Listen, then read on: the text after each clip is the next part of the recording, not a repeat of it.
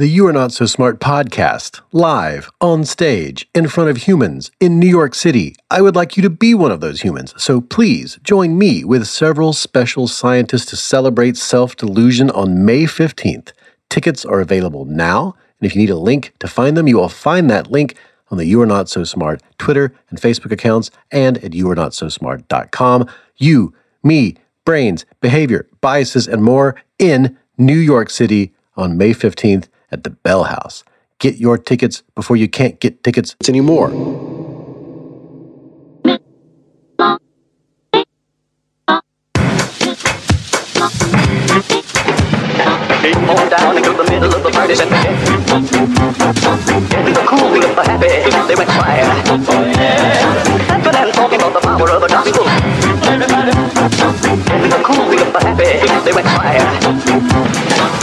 Welcome to the You Are Not So Smart podcast, episode 151.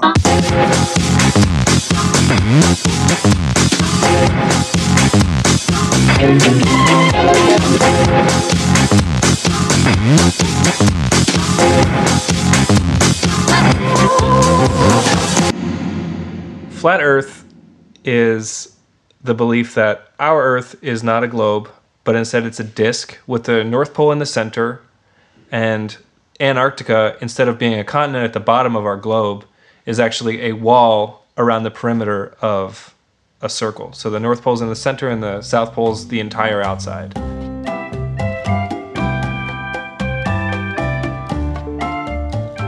That's Daniel J. Clark, the director of a documentary which you can watch right now on Netflix. It's also on iTunes and many other places called Behind the Curve. And it explores a subculture of people who call themselves flat earthers because they believe that, well, they believe the earth is flat. Here's some clips. Excuse me. Can I ask you a question? Anyone ever told you the earth is flat? What? I just feel like I have an obligation to tell people you don't live on a spinning ball. I've been telling them for years you didn't come from monkeys. In reality, you are actually in a giant planetarium slash terrarium slash soundstage slash Hollywood backlot. The more I researched it, and then I found out that it's actually the, the biblical cosmology is a geocentric cosmology, then I realized why they're hiding the truth. It's because they don't want anyone to know anything. A lot of people realize that if you're a flat earther, you can only date flat earthers once you get into it because it's too much of a paradigm shift. They want people dumb, blind, deaf to the truth, so they can inject you with their vaccines and their public schooling and this heliocentric model, which is basically forced sun worship. The idea people have of flat earthers is totally wrong. You know, they think they're total idiots and they live in their mom's basement and they believe everything anyone tells them. It's quite the opposite. We test everything. We're all either super successful or doing our own thing. And There are millions of flat earthers. It's a fantastic community. It is a community. And you start to really understand that as you watch the documentary and follow along with Daniel J. Clark and his producers Caroline Clark and Nick Andert as they spend time with flat earthers and they consult psychologists, scientists, and journalists in an attempt to not only understand conspiratorial thinking, but to introduce ideas from the psychology of reasoning to the general public. And they do so through a very empathetic lens, something they had honed through their previous work in unscripted documentary filmmaking. This is Daniel Clark. I got into documentaries when I first moved out to LA. I started working in them and I was pretty excited to be doing that. And got a lot of experience making them. How we got to make our own is we were, you know, working on a lot of other people's stuff and we decided let's do our own thing. And uh, Flat Earth fell on our laps in a way. Uh, no one else was making a documentary about it, so we decided let's let's do it. My name is Caroline Clark. I am the producer of this documentary, and I met Nick and Daniel working in um, unscripted television. We made a 30 for 30 together with um, a director, Patrick Creadon, and um, then we decided, like like Daniel said, to make our own documentary on flat earthers.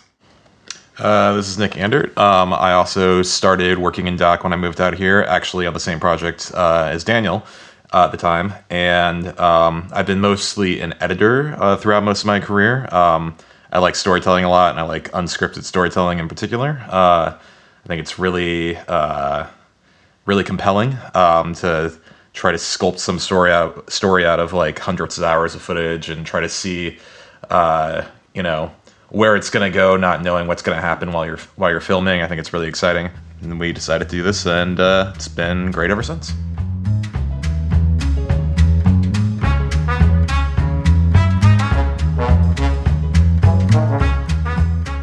The response to Behind the Curve has been extremely positive, and if you haven't seen it, I highly, highly recommend you do check it out right now before we spoil some stuff for you. So here is your spoiler alert pause. This project started when Nick was browsing around on Reddit and found a thread about flat earthers, and like many people, like me for a long time, he thought it was fake a fake conspiracy theory, some kind of mass troll of the internet. But when he looked into it, he was surprised to learn that not only do a lot of people truly believe that the Earth is flat, they have a strong, vibrant community that meets up regularly. In fact, they had a big meetup coming up soon where they were all going to get together at a convention center, and that meant, well, we could make a documentary about this that leads up to that event.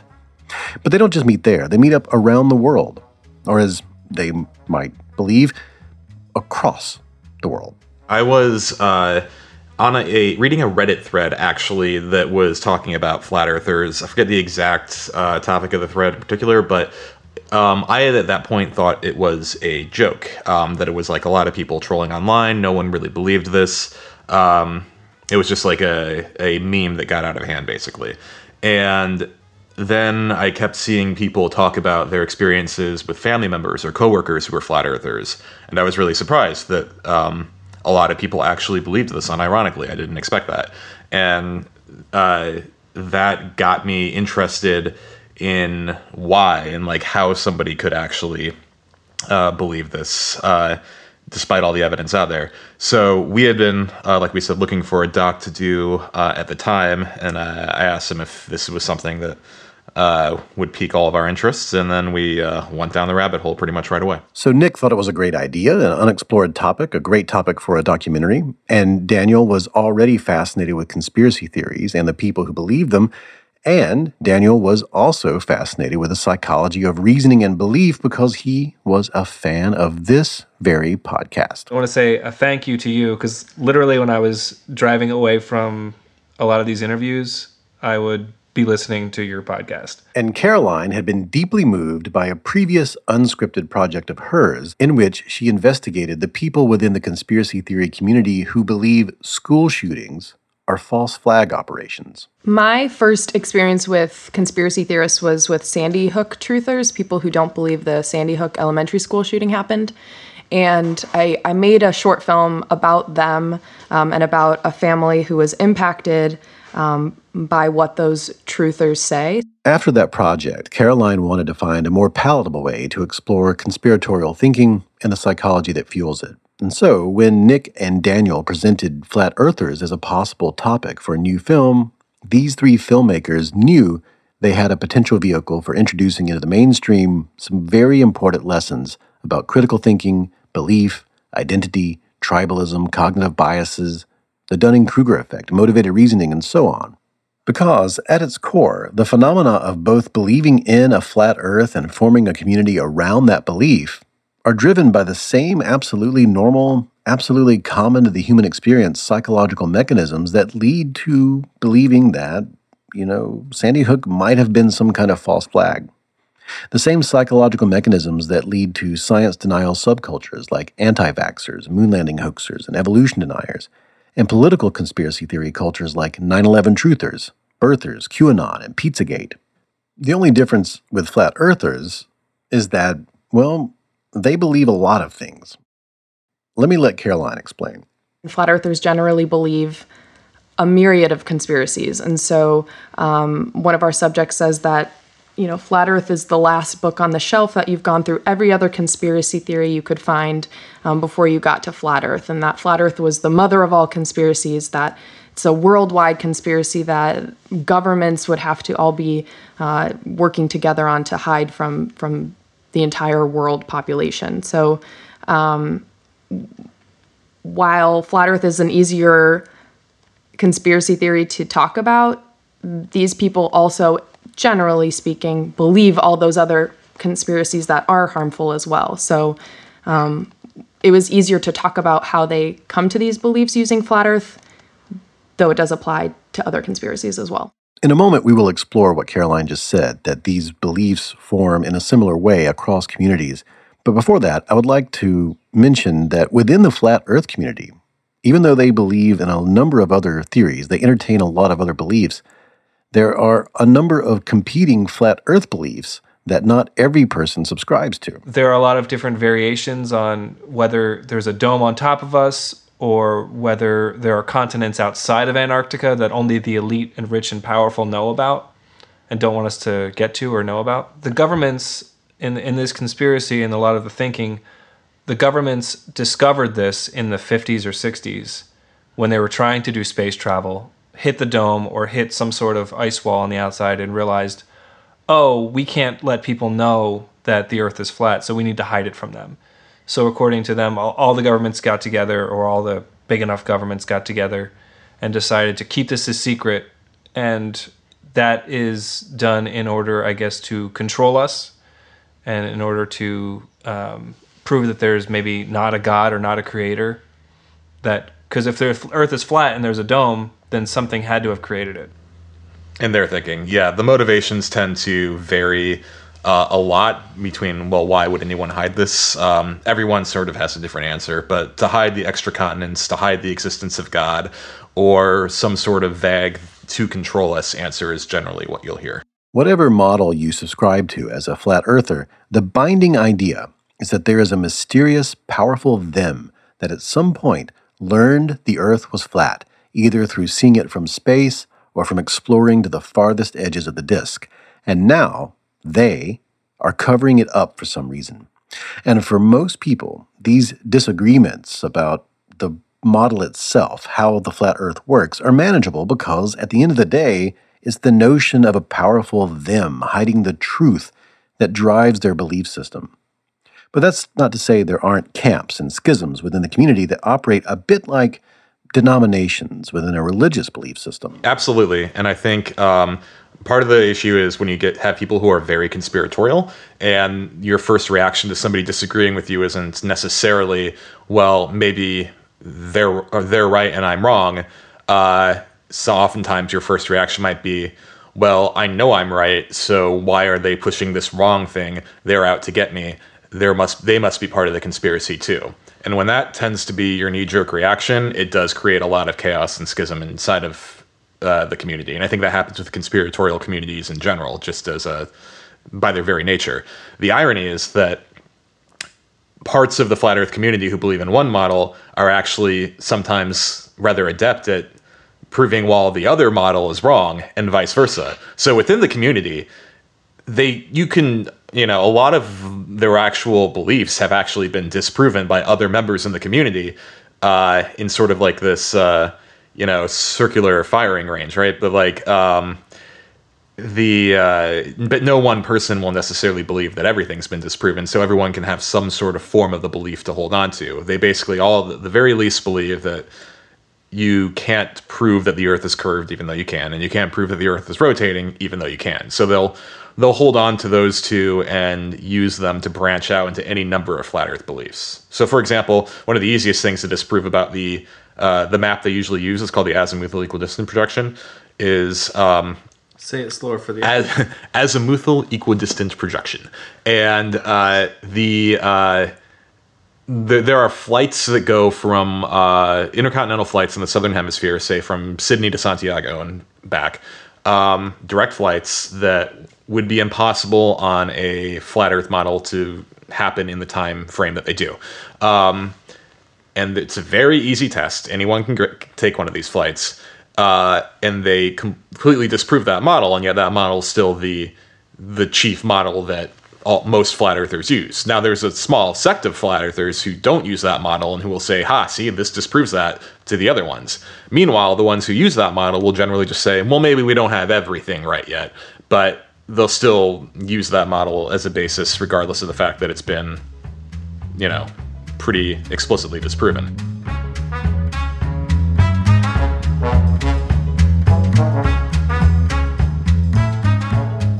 Disproven. But by whom? By them? By the people that don't want you to know the truth? I think it's easy to make fun of conspiracy theorists, to make fun of anyone with fringe beliefs, or with beliefs that are far outside of what science says is most likely to be true, or people who believe in things that are beyond that corona of ignorance that's just on the edge of what we do know for sure. There are things that science either doesn't have the tools to understand or it has the tools to understand it, but it doesn't understand it well, and there are many competing theories, many competing models. So people are free, of course, to believe whatever they want. And belief itself is such a strange thing. I think that when we see people who believe in things like the earth being flat, it's easy to point our fingers at them and say, ha ha ha ha, look at these fools, right? But that's something that I like a lot about this documentary. And if you're a fan of this show, I hope you really do check it out and that you share it with others because the conspiracy theorists are not presented as rubes or idiots, but as human beings searching for meaning in a complicated world, prone to the same irrational thinking as all of us. You see, on full display, and hear from experts about things like confirmation bias, which is our tendency to search for evidence that confirms our hunches and stop looking once we find it, instead of searching for more evidence that might disconfirm our hunches. And you also see the Dunning Kruger effect, which is our tendency to be bad at estimating our own expertise, often overestimating how much we understand something after spending some time on Wikipedia or YouTube skimming the surface. And in so doing, we sometimes underestimate how much expertise one would need to actually be an expert on a given topic. In other words, the less you know about something, the less you think there is to know about something. And most of all, the documentary explores motivated reasoning, our tendency to be emotionally invested in a particular conclusion and then reason toward that conclusion. Why?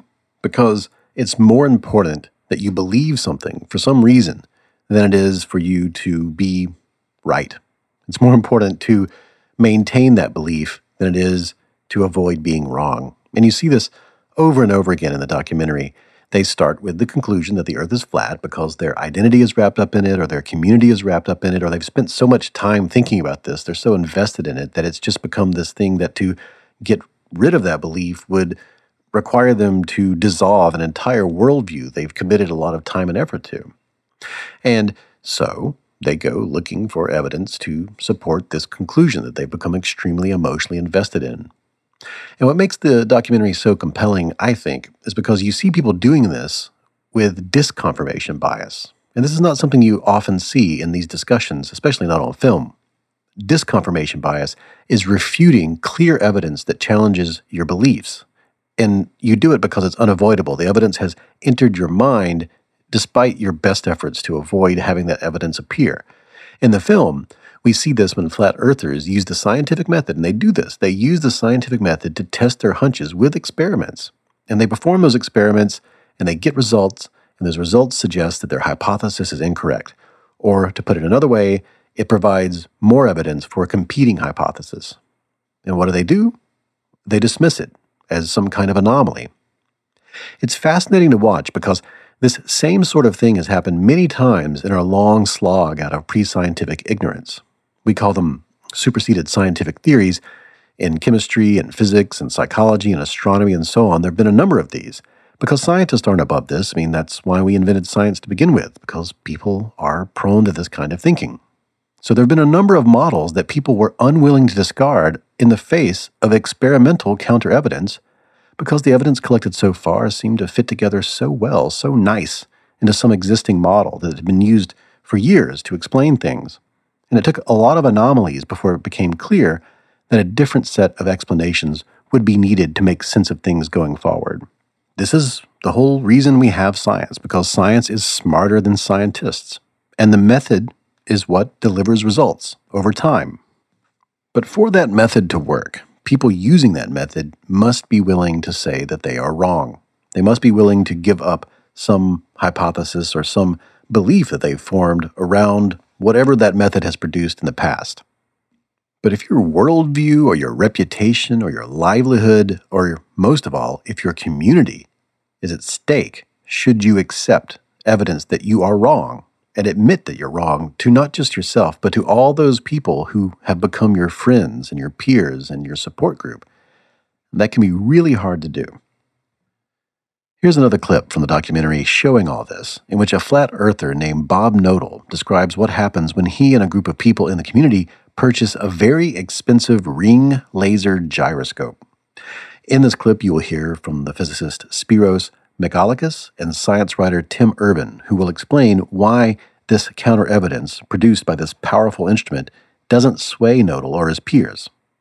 The clip starts with Michalakis. The difference between being skeptical about something and being in denial is very subtle but very important, right? Someone who is skeptical is willing to test their own hypotheses, their own assumptions. They are actually looking for the truth, even if it turns out that they were wrong. Recently, we've carried out an experiment to test the rotation to the Earth. If the Earth is spinning at one rotation every 24 hours, that means that every hour it has to turn 15 degrees. And if the gyroscope is mounted anywhere on Earth, it's going to drift. In today's 21st century navigation systems, they're using what's called a ring laser gyroscope. It is extremely precise. If we could simply get one of these ring laser gyroscopes, we would be able to prove once and for all that there is no rotation to the Earth. One of the people in the community actually purchased one for $20,000. You start at point A, and then you do some kind of process of collecting evidence, of thinking, or whatever you want, and you end up at a conclusion, point B, that you believe is true. Okay? Science is the arrow. That's all science is, is the arrow. Science is a process to get to conclusions. But what we found is, is when we turned on that gyroscope, we found that we were picking up a drift, a 15 degree per hour drift. Now, obviously we were taken aback by that. Wow, that's kind of a, a problem, right? But there's a whole other way to think, which is that you start at B. You start at the conclusion and you say, I have to find evidence that shows that this is true. You're not looking for data to try to prove you wrong or refine your position, right? You're trying to look for all the data that proves you right. You'll cherry pick until you find evidence that appears to be an arrow, a logical arrow to your dogma. We obviously were not willing to accept that, and so we started looking for ways to disprove that it was actually registering the motion of the Earth and that it, in fact, was registering the motion of the sky. So the next thing that we set out to do was to encase the fiber optic gyro in what's called a zero Gauss chamber to see if we could actually shield the energies being generated by the heaven.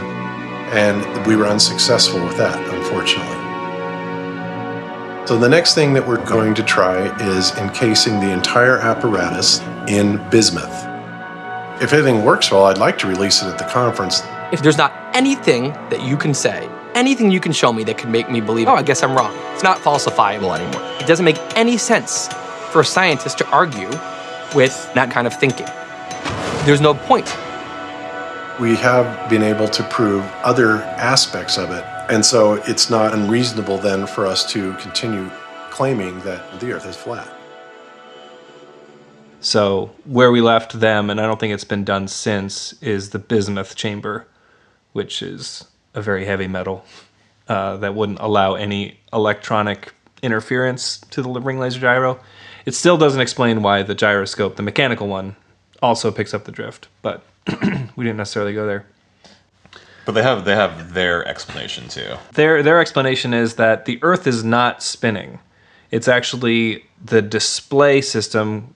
Some some flat earthers believe that it's not a sky, it's like a display system, like a super HD TV that's beyond our concept of what, you know, projection could even be.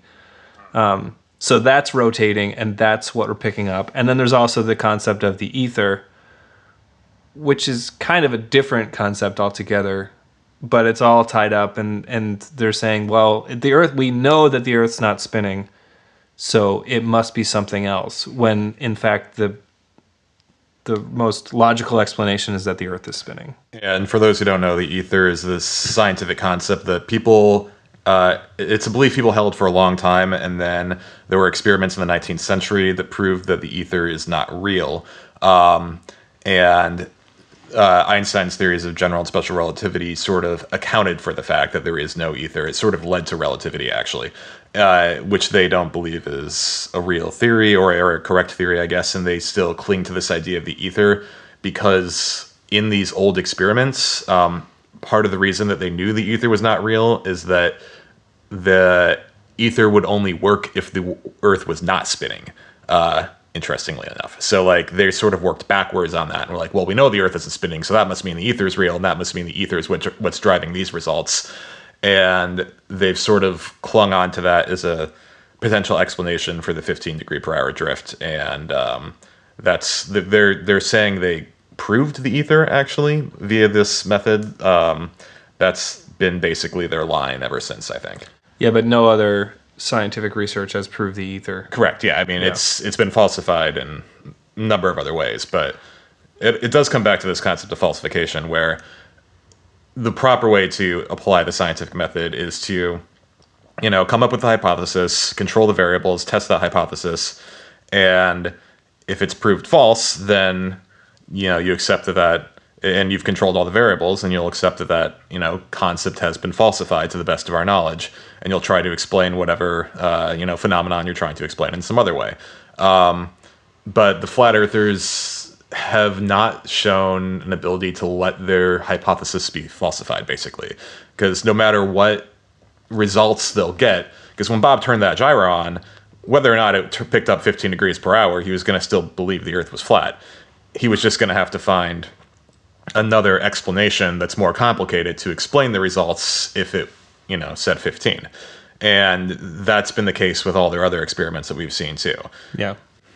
And and me being there in the room, I was actually really surprised um, at he was very I mean, you see it in the, in the film. He's very matter of fact about the results they got. He wasn't trying to hide them. Um, and it was interesting to see how he, he kind of outsmarted himself instead of thinking like, oh, okay, this makes sense according to all other science and all the other effects and star trails and all that stuff.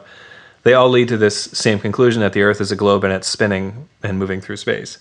But instead of doing that, there's a much more complicated explanation that they still haven't figured out all the details for, which is that the Earth is flat and the stars are spinning above and there's an ether.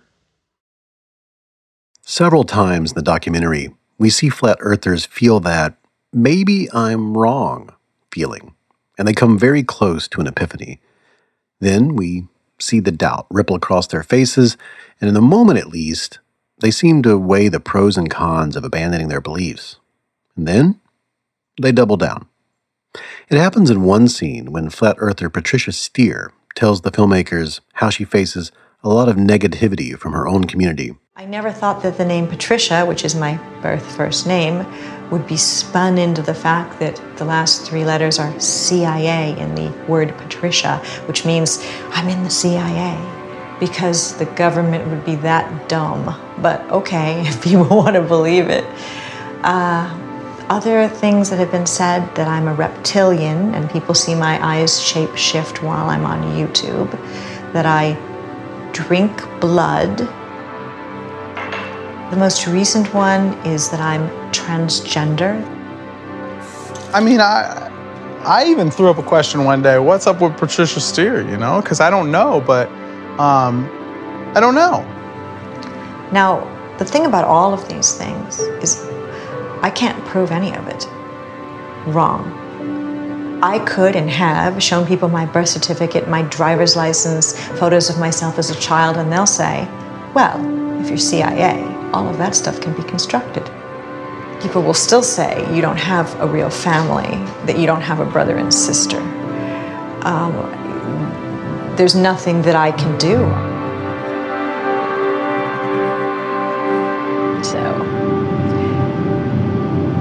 Anybody can believe whatever they want to believe about me, but I wonder if in their hearts, people who do that know they're lying, or are they so conspiratorial that they actually believe it?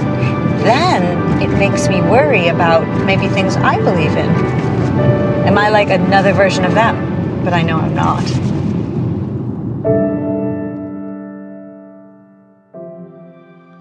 Um, that was just me in the car with Patricia, and I remember my jaw was probably wide open when she was talking about that because that was, I, I was like, wow, is she gonna realize all of a sudden that maybe she could be wrong?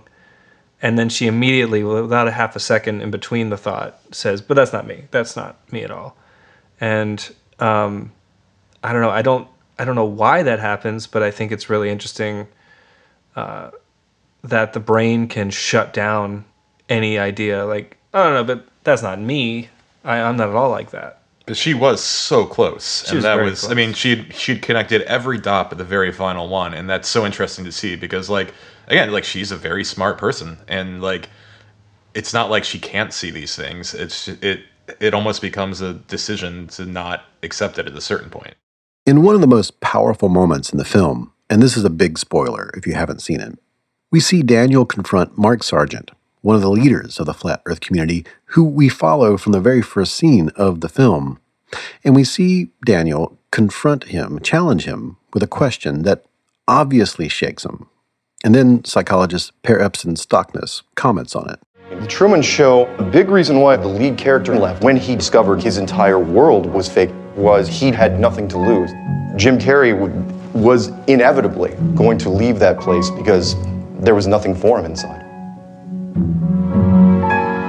Compare that with anyone else. Let's say we'll go to the other end, which would be the mayor of that town. Let's say the mayor of that town got in a sailboat and got out to the edge. The guy's got limos, the guy's got mistresses, he's got money, he's got a pretty cushy life. Does he open the door and face the devil you don't know versus the devil you know? No. Wouldn't you say, in a sense, though, like you're now the mayor of Flat Earth?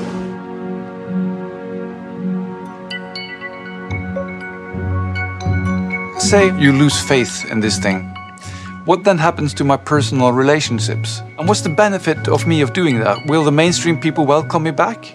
No, they couldn't care less. But have I now lost all my friends in this community? Yes.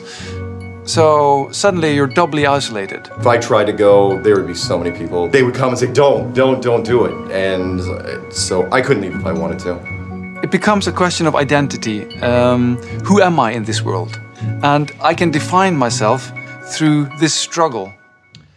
That's yeah, that's a kind of a, a common feeling is that Mark doesn't really believe this. He's in it for the fame and I think I can't he's never admitted that or anything, but when we asked him that question, it was very much because we were seeing that develop that he was now this celebrity, he was flown when he he was flown to different places. And you know people Across would- the world. across the world. People would say mark we need you to come speak at our conference or at our meetup. And he's like fly me out. I'll be there. You know buy me a ticket and i'm on my way. And i think he really enjoys his celebrity. And i i i feel like it must be equivalent to some sort of political pundit. Just someone who's not consciously aware that they don't believe what they're saying, but it, whose entire life is now dependent upon their belief in this one thing. And so when we asked him the question, his result, his answer was what you see in the film. It was, you know, I, I couldn't leave if I wanted to. And uh, it, it kind of mirrors his, I didn't choose Flat Earth, Flat Earth chose me. Um, as, as this, like, it's beyond my control now. Like, this is who I've become and this is who I am. And, uh, and even the even the documentary marks I think the only one who's consistently approved quote unquote the behind behind the curve as a, as a film. Everyone else has their doubts saying like ah they misrepresented this they they lied to us they're a bunch of CIA agents and Mark says no I think it's a good movie uh, and he's pretty much held that firmly because I think it makes him look the way he wants to be perceived. Um, I think, in my experience, identity is honestly one of the the most crucial parts because if uh, if your beliefs are or if your identity is built off of your beliefs, then if uh, somebody's challenging that, they're not challenging their beliefs. They're challenging your own conception of yourself, and you're going to defend that much more fiercely than you would defend anything else. Um, and it's going to cause you to do what um, Tim and Spiros talk about in the middle of the film when uh, they're they're talking about instead of trying to instead of accepting evidence that will lead you to a conclusion, you've got a conclusion that's very important for you to defend. So you're to cherry pick and find any evidence that will support that conclusion, uh, regardless of whether it's fact based or not, because uh, it's deeply important for you to support that identity. Um, I think one of the really important steps in like slowly helping to uh, I don't know punch through that I guess is that, that a lot of people it's a step that a lot of people especially arguing online don't necessarily uh, take um, is having empathy for the other person's frame of mind or for why they hold that belief. Even saying something as simple as like oh i understand why this seems that way or that's that viewpoint makes a lot of sense. Let's maybe take a you know a deeper look at why it appears to be like this and why maybe it's not. Because if you right off the bat tell somebody like you're stupid for thinking this. Why would anyone think what you think? Event- immediately that puts them into a defensive posture. And they're not going to necessarily be open to anything you have to say but if somebody is telling you that no, your viewpoint, you know, fundamentally there's nothing wrong with the way you're seeing the world necessarily, but you, you know, there could be a better explanation for this. Uh, that opens you up a little bit more to accepting uh, some sort of contrary view, I think. And what we tried to show with the film too is like um, a lot of a lot of people look at flat earthers and say things like, "Oh, they're uneducated or they're crazy," and one of the goals with the film was to show you that they're not uneducated and they're not crazy. They're not, you know, people like to say they're like mentally ill or something like that. Um, but they are doing experiments and asking questions because they're genuinely curious. And so walking them through their curiosity, like Nick said, is important because they're asking questions because they want to know the answers. So dismissing them outright is, is not a good solution.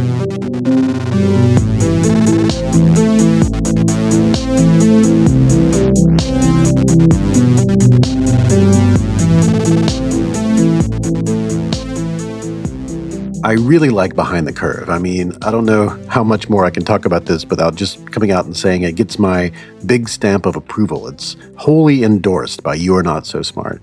Because by focusing on flat Earth, an apolitical and to most people innocuous conspiracy theory, it provides something that the research into debunking says is a powerful tool. It's a powerful tool both when it comes to magical thinking and conspiratorial logic loops, because it allows people to see a failure of critical thinking in one domain, and they can, on their own, see how they may be failing to apply critical thinking to something in their own lives, something that's become too attached to their identity or in some other way too emotionally charged to discuss directly. To to the general public and to, to most people, there are very low stakes in flat Earth conspiracy. Like there's no nobody's been harmed because of it. Nobody knows people who were hurt because of globe Earth. Uh, it offends people for sure, but it's definitely less emotionally driven, like Caroline said. Um, and I want to kind of go down this road too. People have since the movie's been out, people have commented on our videos or whatever, or emailed us saying we should make a documentary about anti-vaxxers now. Our response to that is we did. We we just did.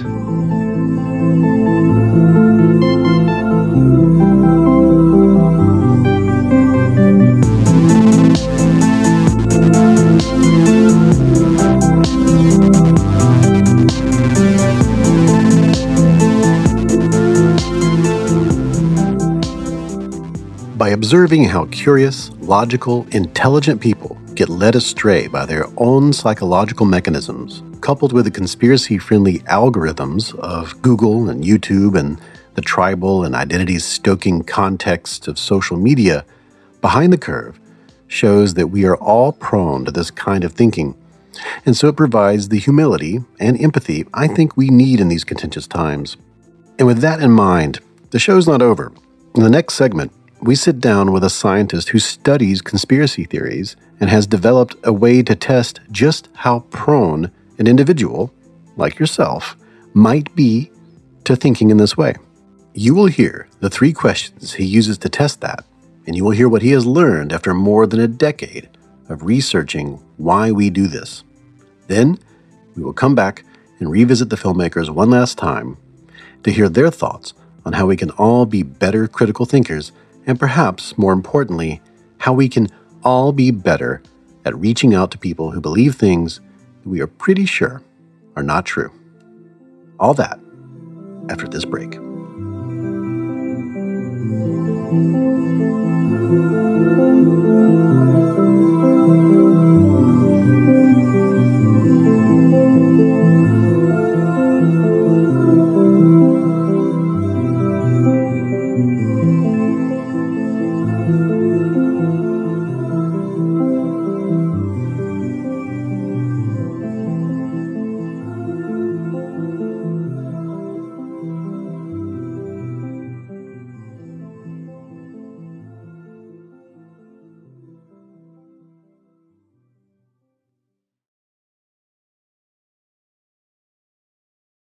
Here's something that's true. One of my favorite things to do is learn something new. And the Great Courses Plus is by far the best way to do that. It's like being a kid in a candy store, except we're talking about information here, and they have a wealth of information across so many fascinating topics. Look, here's some titles. These are things you probably haven't thought of in a very long while. Fallacies of faulty authority. What is that? You could learn all about it. Ancient Mesopotamia. Mm, I've heard about that before. Science versus pseudoscience. Oh, that's our bread and butter. They have so many things like this. And with the Great Courses Plus, you get unlimited access to learn from some of the best professors in the world without the pressure of homework or exams. I recommend checking out their brand new course, Theories of Knowledge How to Think About What You Know. Mm, doesn't it just sound cool already? How to think about what you know?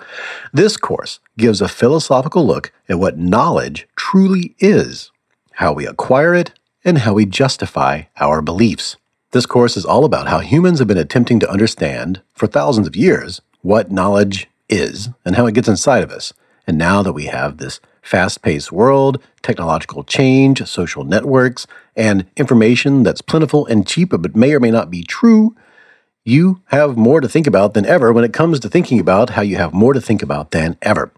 There are 24 30 minute lectures in this course, everything from knowledge, truth, and belief to the coherence theory of knowledge to self knowledge, externalist theories of knowledge, memory and knowledge, confabulations, the extended mind, innate knowledge, Hume, the media, scientific testimony, and more. You are going to love the Great Courses Plus, and for a limited time only, you can get a free trial. Plus, lock into their lowest rate, $10 a month, when you sign up for a three month plan. Eh, free, low price, $10 a month. That's 50% off of their regular price. And to get this limited time deal, go to thegreatcoursesplus.com slash smart to get your free trial plus 50% off of your monthly plan right now. I mean, which one of these? It's crazy. This is a great deal. To get this, go to thegreatcoursesplus.com slash smart. And now we return to our program.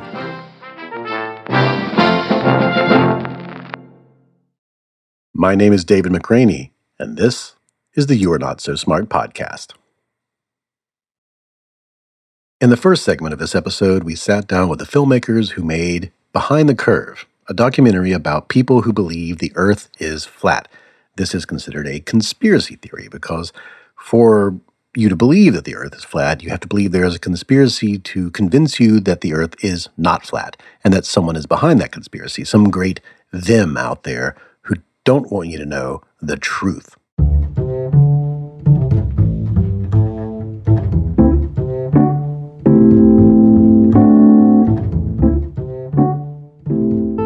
We learned from that conversation that, like most conspiracy theorists, flat earthers are usually reasonable, intelligent, scientifically curious people. They love their families, they hold down jobs, they pay their bills, and so on. In other words, they aren't crazy and they aren't stupid. So, what leads reasonable, intelligent, scientifically curious people into such fringe beliefs like these? What makes a smart person susceptible to conspiratorial thinking? Well, it might surprise you to learn that we haven't been asking that question in science up until recently. Until about the 2000s, the only people who studied conspiratorial thinking were historians, and much of their work focused only on social movements and social anxieties and national trends that led to such beliefs. In other words, they didn't spend much time thinking about individual believers. It wasn't until the attacks on 9 11 that psychologists and political scientists began to turn their attention and their research to the believers themselves, to what was happening in the lives and brains of people who come to believe in one conspiracy theory or many. For the last 12 years, one of the leading researchers in this domain has been political scientist Joseph Uscinski. My name is Joe Uscinski. I'm an associate professor of political science at the University of Miami. I study conspiracy theories and the people that believe them. According to Uscinski, in the United States, about 60% of people believe that the JFK assassination was a conspiracy. 25% believe that Barack Obama is secretly a Muslim or a Kenyan or both. 25% believe that 9 11 was an inside job, 21% think that the government is covering up some sort of alien contact. 20% believe vaccines are part of some conspiracy in some form or another. 10% believe that fluoride is. 6% think that the moon landing was faked. 5% believe that airplanes are producing chemtrails. And 4% believe that the world is secretly controlled by reptile overlords. 4%, by the way, is 12.3 million people. So, most people in the United States believe in at least one of the major conspiracy theories. But if you include all the many political conspiracy theories that come and go and go around for a little while, it's likely that you, dear listener, believe in something that isn't as obviously fringe as flat Earth, but it's still no less the result of conspiratorial thinking, and it's led you into a belief in something that simply is not so. And this, says Uscinski, is why it is so important that we study this aspect of human psychology. What people believe, especially about their governments, affects how they vote. It affects what they value, and it pushes them toward or away from collective action. And that action can affect the unfolding of history, whether or not people participate in it. Here he is talking about that sort of thing at a recent lecture. Individuals can take action on these theories, and they can cause incredible damage when they do it. So, just two years ago, a guy got a loaded weapon, went into a pizza shop, fired off a round that went only a few, feet from somebody's head, then went to a broom closet door, expected to find a secret tunnel that would lead him down to the uh, sex slave children that Hillary Clinton had been, had been uh, molesting and then burning in the pizza ovens and he was shocked to find brooms in the broom closet. And he went in front of the judge and he said, Gosh, I'm really sorry, but I was just there to save the children. And the judge said, you're, One, you're going to jail, and two, that bullet was only a few inches from blowing somebody's head off. So people can take bad action when they believe these theories. Somebody's going to fight fire with fire. I asked Uscinski, as a political scientist, how did he become interested in conspiracy theories? So I've been working on this about 12 years. Uh, when I got into it, I'd like to give a more romantic story about why I started doing it, but all I can say is a, a co-author of mine at the time, Joe Parent, came to me and said, "Conspiracy theories, causes and consequences," and I said, uh, "Gosh, um, sounds interesting, but it's way off the beaten path of political science." And he persisted, and then I I sort of looked into it and I said, there's no data on this. I said, no one's been collecting survey data. No one's been collecting, you know, these large data sets to make any claims over time, um, which is what I would have wanted to do. So I went to the letters to the editor of the New York Times. We gathered a thousand editors a year for 120 years, so um, 1890s to 2010. And then we had about 120,000 letters, and then we had our assistants code them all uh, based on whether they engaged in a conspiracy theory or not, and then who who was being accused um, and when. So we wound up with this this body of more than 800 letters over time. And, and you see some of the big conspiracy theories that we know of getting mentioned, but you see a lot of the little fish too. And that's what made it sort of a neat data collection is that, you know, when you go out and survey on conspiracy theories, the researcher is picking the conspiracy theory they're going to ask people about. Um, but with this, it, you know, we were picking up any and every conspiracy theory that people had on their mind at the time. And, and there was a really broad range whether it was the CIA created lesbianism to take down the women's movement or Jimmy Carter is a Soviet agent. I mean, all sorts of, of weird stuff uh, was in there. Um, so that was the first step, and then and then we started doing polling, and we've been doing some repeated polling uh, since 2012. So it's given us a lot of leverage on um, at least conspiracy thinking and conspiracy beliefs in the U.S. In that data set, Uscinski found a clear pattern. Conspiracy theories can be plotted onto a grid.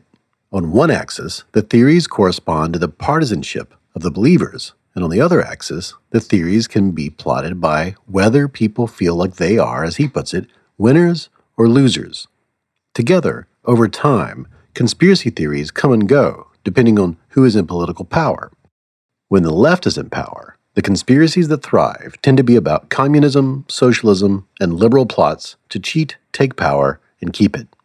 When the right is in power, the conspiracies that bubble to the surface tend to be about corporations, the wealthy, and Republican plots to cheat, take power, and keep it. What we find is that conspiracy theories tend to be used by groups who are on the bottom end of a power asymmetry. So, so think about any sports game. Who complains about the, the, the refs' calls? It's the losers. Who says they were cheated? It's the losers. We find the same exact thing after every major election. So the losing party says we were cheated. The, the other side either you know they had people vote illegally, or they hid the ballots, or they kept people from voting who should have been able to vote. Um, but this is you know this is very regular in our elections where losers say um, that they should have won if only they hadn't been cheated by the other side. Um, and going back to the letters to the editor data I, I mentioned, what we found in that data was that over time, when a Republican was president, the majority of the accusations of conspiracy were focusing on uh, the right and the rich. And when a Democrat was president, the it switched so that the then the accusations were focusing on the left and communists and socialists. So whoever was in power was the lightning rod for uh, the majority of the conspiracy theories. And if you just look back in the last 20 years, you see this demonstrated fairly well. I mean, when Clinton was president, like, oh my God, they have a kill list, and you know they killed this one and that one, and uh, uh, they have all these scandals. And then Bush came into office, and then it was 9 11 and Halliburton and Blackwater and Cheney and you know. And then as soon as Barack Obama was elected, all of that became socially and politically inert, and it was the birth certificate um, and secret Muslimism and all this stuff. And and now, even though Donald Trump is a conspiracy theorist, which normally doesn't happen, um, the left has engaged in a lot of conspiracy theories. And there's a third dimension to all of this just how likely a person is to believe in a conspiracy theory in general determines how far along they go along one of these axes, how deep they go into one of the quadrants. People's beliefs tend to be driven by their existing worldviews. So, in order for people generally to buy into a conspiracy theory, um, that theory will have to conform to their existing worldviews. So, for example, Republicans aren't going to believe their own party is out to get them. They're going to believe the other party's out to get them, and, and vice versa. Um, and on top of that, there is a dimension of thinking that I call conspiracy thinking. And that is that some people have this worldview uh, to one degree or another um, where conspiracies control events and circumstances. Other people have this worldview much less, where they tend to reject conspiracies outright. Most most of us are somewhere in the middle along this continuum, so it's not an either or. Um, but imagine, so for, for someone to believe that Barack Obama faked his birth certificate to illegally usurp the presidency, um, y- you can't be a Democrat, first of all. Um, and, you, and you can't be someone who rejects conspiracy theories. So, in order for you to buy into this, you have to be someone who is probably a Republican and you know has a lot of conspiracy logic floating around in your head. So, for that reason, if you divide this into quadrants, you know, high conspiracy thinkers and low conspiracy thinkers, and Republicans and Democrats, you're going to wind up with about 25% of people who will buy into any partisan conspiracy theory. So you, you had, you know, polls showing about 25% of the public bought into birther theories. Now, on the opposite side, you had about 25%, um, you, you know, at least for about a decade and a half, buying into um, 9/11 truth theories that accused the Bush administration of blowing up the twin towers. Now, interestingly, the the 9/11 truth numbers are coming up. Um, it seems like, and the reason for that uh, seems to be that Donald Trump has given the okay to Republicans to buy into this theory now. I think with Bush sort of being in the past, um, the Bush administration being gone, it's not worth Republicans sticking up for that anymore. And with Donald Trump sort of hinting every once in a while about 9 11, you have these Republicans sort of joining in on this. So, so we may very well wind up at some point with, you know, 50% of the country believing in 9 11 conspiracy theories. According to Uscinski, we all carry with us some conspiratorial beliefs, but to believe in something as grand as Pizzagate or Flat Earth or that the moon landing was a hoax, one would need to score very high on a measure of conspiratorial thinking. And to determine where a person lies on such a measure, he has, over the years, developed a test that consists of just three statements. Wondering how you would do on that test? Well, he's going to provide those statements right now, and for each one, answer on a scale from 1 to 7 how much you agree with these statements. 1 being you strongly disagree, and 7 being you strongly agree. So much of our lives are being controlled by plots hatched in secret places. Even though we live in a democracy, a few people will always run things anyway. And the people who really run the country are not known to the voters.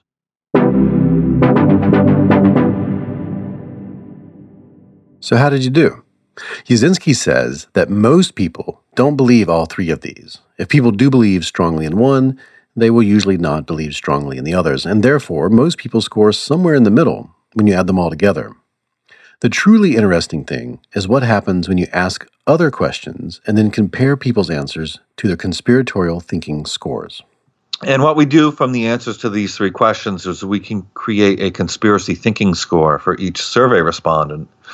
And, and that sort of tells us um, how conspiratorial they are. And it's that score is incredibly predictive of their other views. So we'll ask a question that says, here's a list of 10 groups. Uh, which of these groups do you think are conspiring against us now? And uh, we'll list Republicans, Democrats, rich people, corporations, you know, Freemasons, whatnot. Uh, people on the high end of our conspiracy thinking scale pick between five and ten groups. The people on the low end pick one group. So if you're on that high end of the scale, you're like somebody who's not going to go out at night because everyone's out to get us. You know, um, and, and there are other things that make those people different too. They tend to, to make less money. They tend to be less educated. Uh, at the very end, high end of the scale, they tend to be slightly more accepting of violence against government. So there are differences there um, as you go up and down that that conspiracy thinking scale. But but the bottom line is, the higher they are in conspiracy thinking, um, the more they subscribe to that worldview, the more likely they are to believe in individual conspiracy theories when when those come along. People who score very high are also less likely to register to vote, less likely to put political signs in their yards, less likely to invest in the stock market, and more likely to vote third party. All of these are related to how much power you feel in comparison to the elites that you perceive as running the world. And at the very high end, it seems that these people who score really, really high on this test are the sort of people who believe in the conspiracies that paint a picture of the world where no one is in power, no one you would recognize, not the Republicans, not the Democrats, not the left or the right, but some hidden cabal that's higher than all that.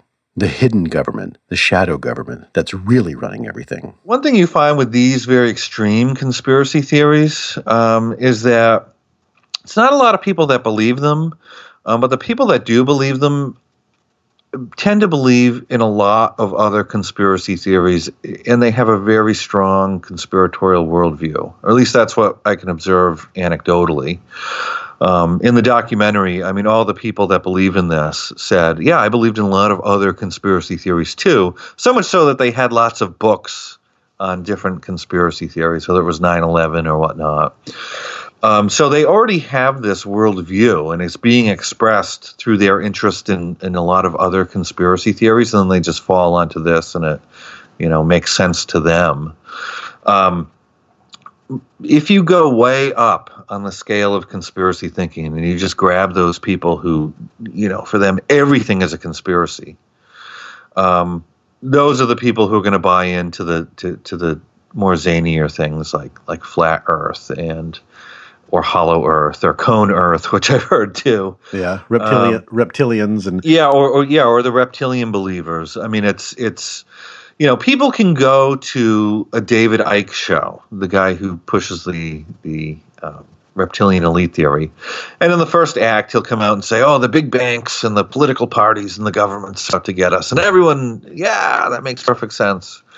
Uh, and then Act Two, he gets to the lizard people, and then you have fewer people clapping and buying into that part, um, but some do.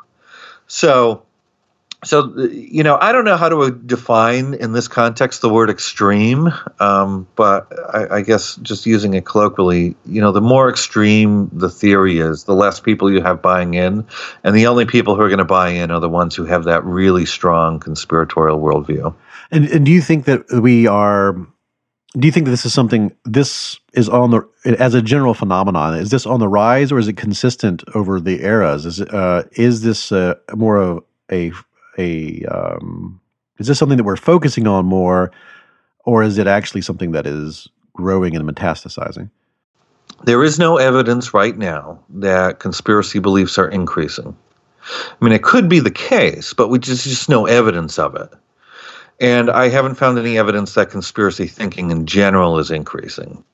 There is a lot of coverage of conspiracy theories, and there's a lot of political rhetoric of conspiracy theories.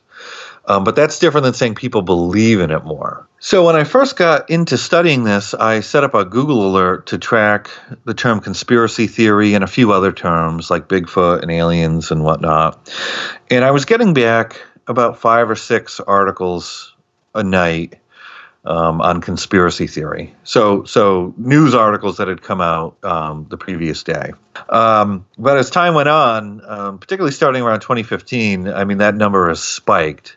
And of course, some of it has to do with you know just Google picks up more stuff now than it used to, but that doesn't explain the variation because now I get you know hundred plus stories a day with the word conspiracy theory in it.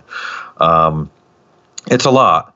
And and if you go to the New York Times, for example, um, you can look at, at their coverage of the topic of conspiracy theory in the last year, and you'll have probably 100 articles. If you go back 30 or 40 years ago, you'll have maybe one or two in a year. So you get very few uh, mentions of it. So it just wasn't something that mainstream outlets were paying attention to.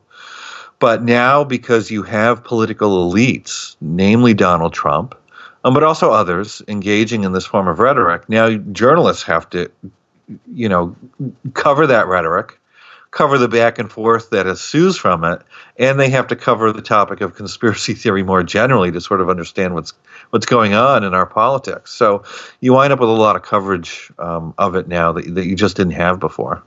I think instead what we're having is that these ideas are coming to the forefront of our politics.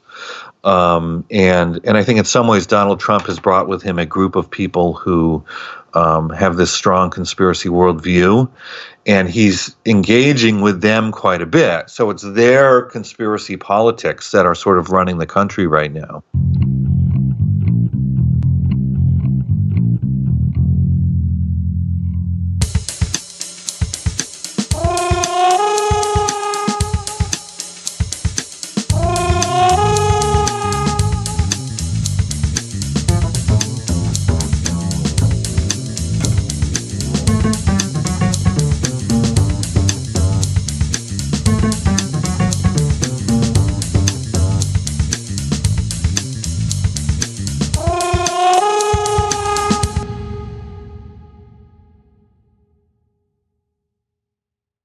Before we end this episode, I would like to leave you with a few things.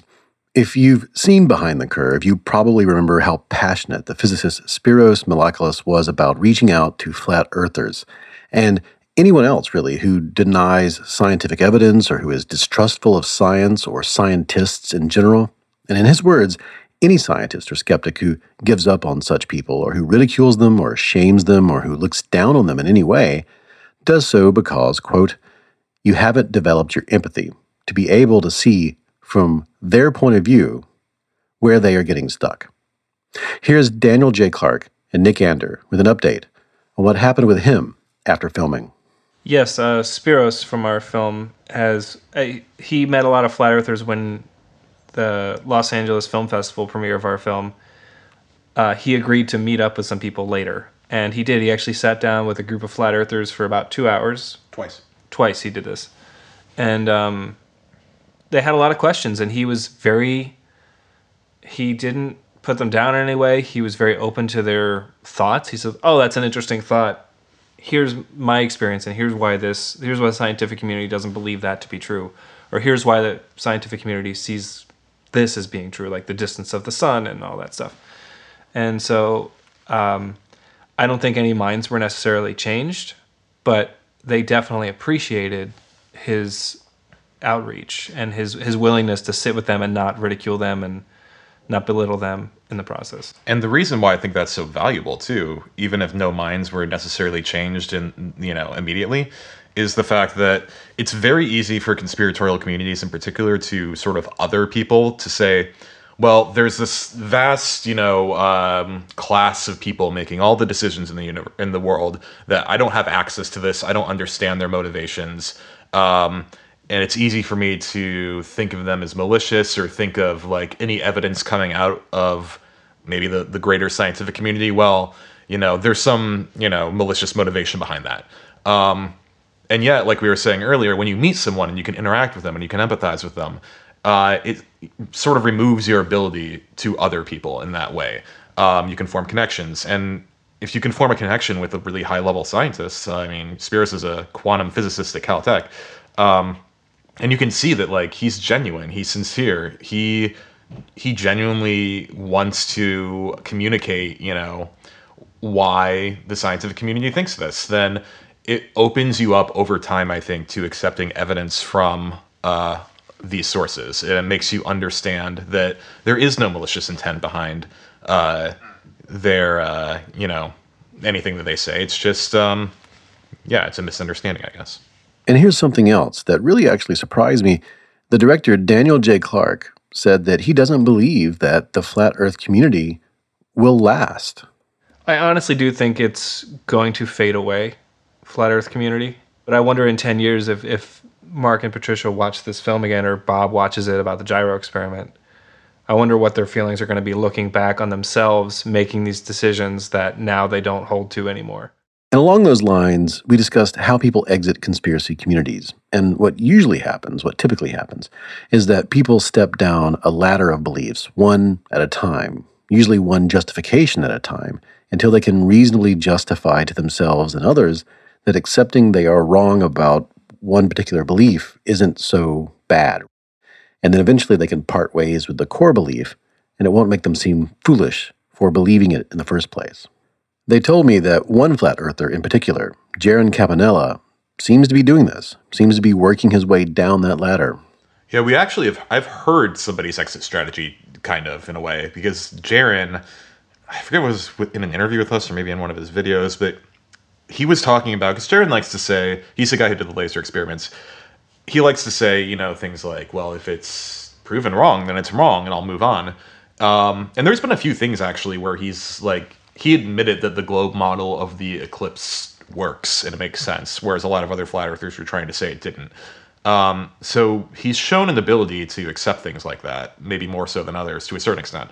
Um, but he said that, well, even if flat Earth gets proved wrong, and I accept that, like I know that NASA's never been to space um, because he believes that NASA's been lying, and he believes he's seen the evidence for that. And then will if that gets proven to him, then I I suspect that they'll say, well, we know the moon landing at least was faked.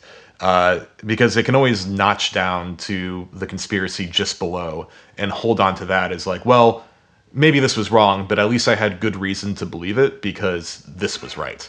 And like that step down, I think will be, I think it'll look like that. It'll be slow like that, and they'll go down a notch and down a notch. And And finally, I asked all three Daniel J. Clark, Nick Andert, and Caroline Clark what they hope people will take away from their film. I think the conspiracy theorists that watch my projects are generally disappointed with the film because it doesn't, you know, go into all the proof that they they talk about. But I think that's because I make these films for people like me who don't believe in those conspiracy theories but might encounter those people um, and need to understand how to communicate with them and how to, you know, effectively, hopefully, make change with those people. So. Um, something with behind the curve that I hope audiences take away is that this is human psychology. We all believe things that are maybe not based totally in evidence or we just assume things. And so um, it's important to understand that flat earthers are not unique and that the psychological principles we bring up in the film are human behaviors that apply to all of us. So, in the end of the film, we hope that you reflect on the things you believe and um, examine why you believe what you believe. I, I would want people to walk away from this thinking, uh, how am I like them? What do I what do I do? How do I think that might be irrational? What shortcuts do I take in my thinking? And what beliefs am I trying to justify by cherry picking evidence or by uh, you know starting at the conclusion and working backward, as opposed to having an honest uh, accounting of this particular belief and asking myself, wait a minute, why why is this something I believe?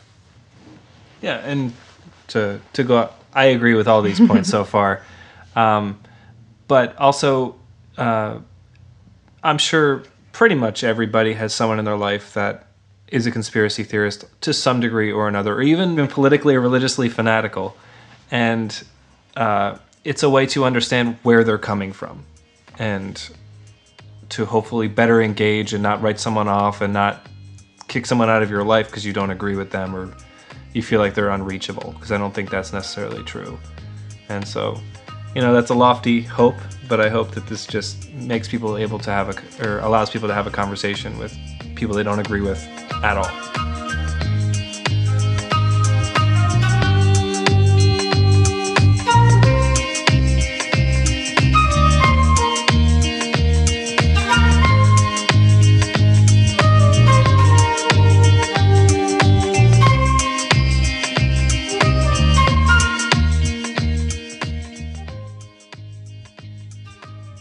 That is it for this episode of the You Are Not So Smart podcast. Links to everything that we talked about will be at youarenotsosmart.com, along with previous episodes and transcripts. You can also find the previous episodes at Stitcher, iTunes, SoundCloud, and everywhere else they put podcasts these days. Follow the show on Twitter at NotSmartBlog. Follow me at David McRaney. Follow everything at Facebook, which is just slash You Are Not So Smart. A link to the live show on May 15th. That's going to be found on all the social media. Please Join me May 15th in New York City. Tickets are cheap. It's going to be fun. I'm going to have guests. We're going to talk about a lot of cool stuff. Uh, the music in the beginning, that's Clash by Caravan Palace. And you can support the show at patreon.com slash you are not so smart. Pitching in at any amount gets you the show ad free. But at the higher amounts, you get t shirts and signed posters and signed books and other stuff. But if you really want to support the show, come on out. Come to New York City, May 15th, the Bell House. Details are at the website. See you soon.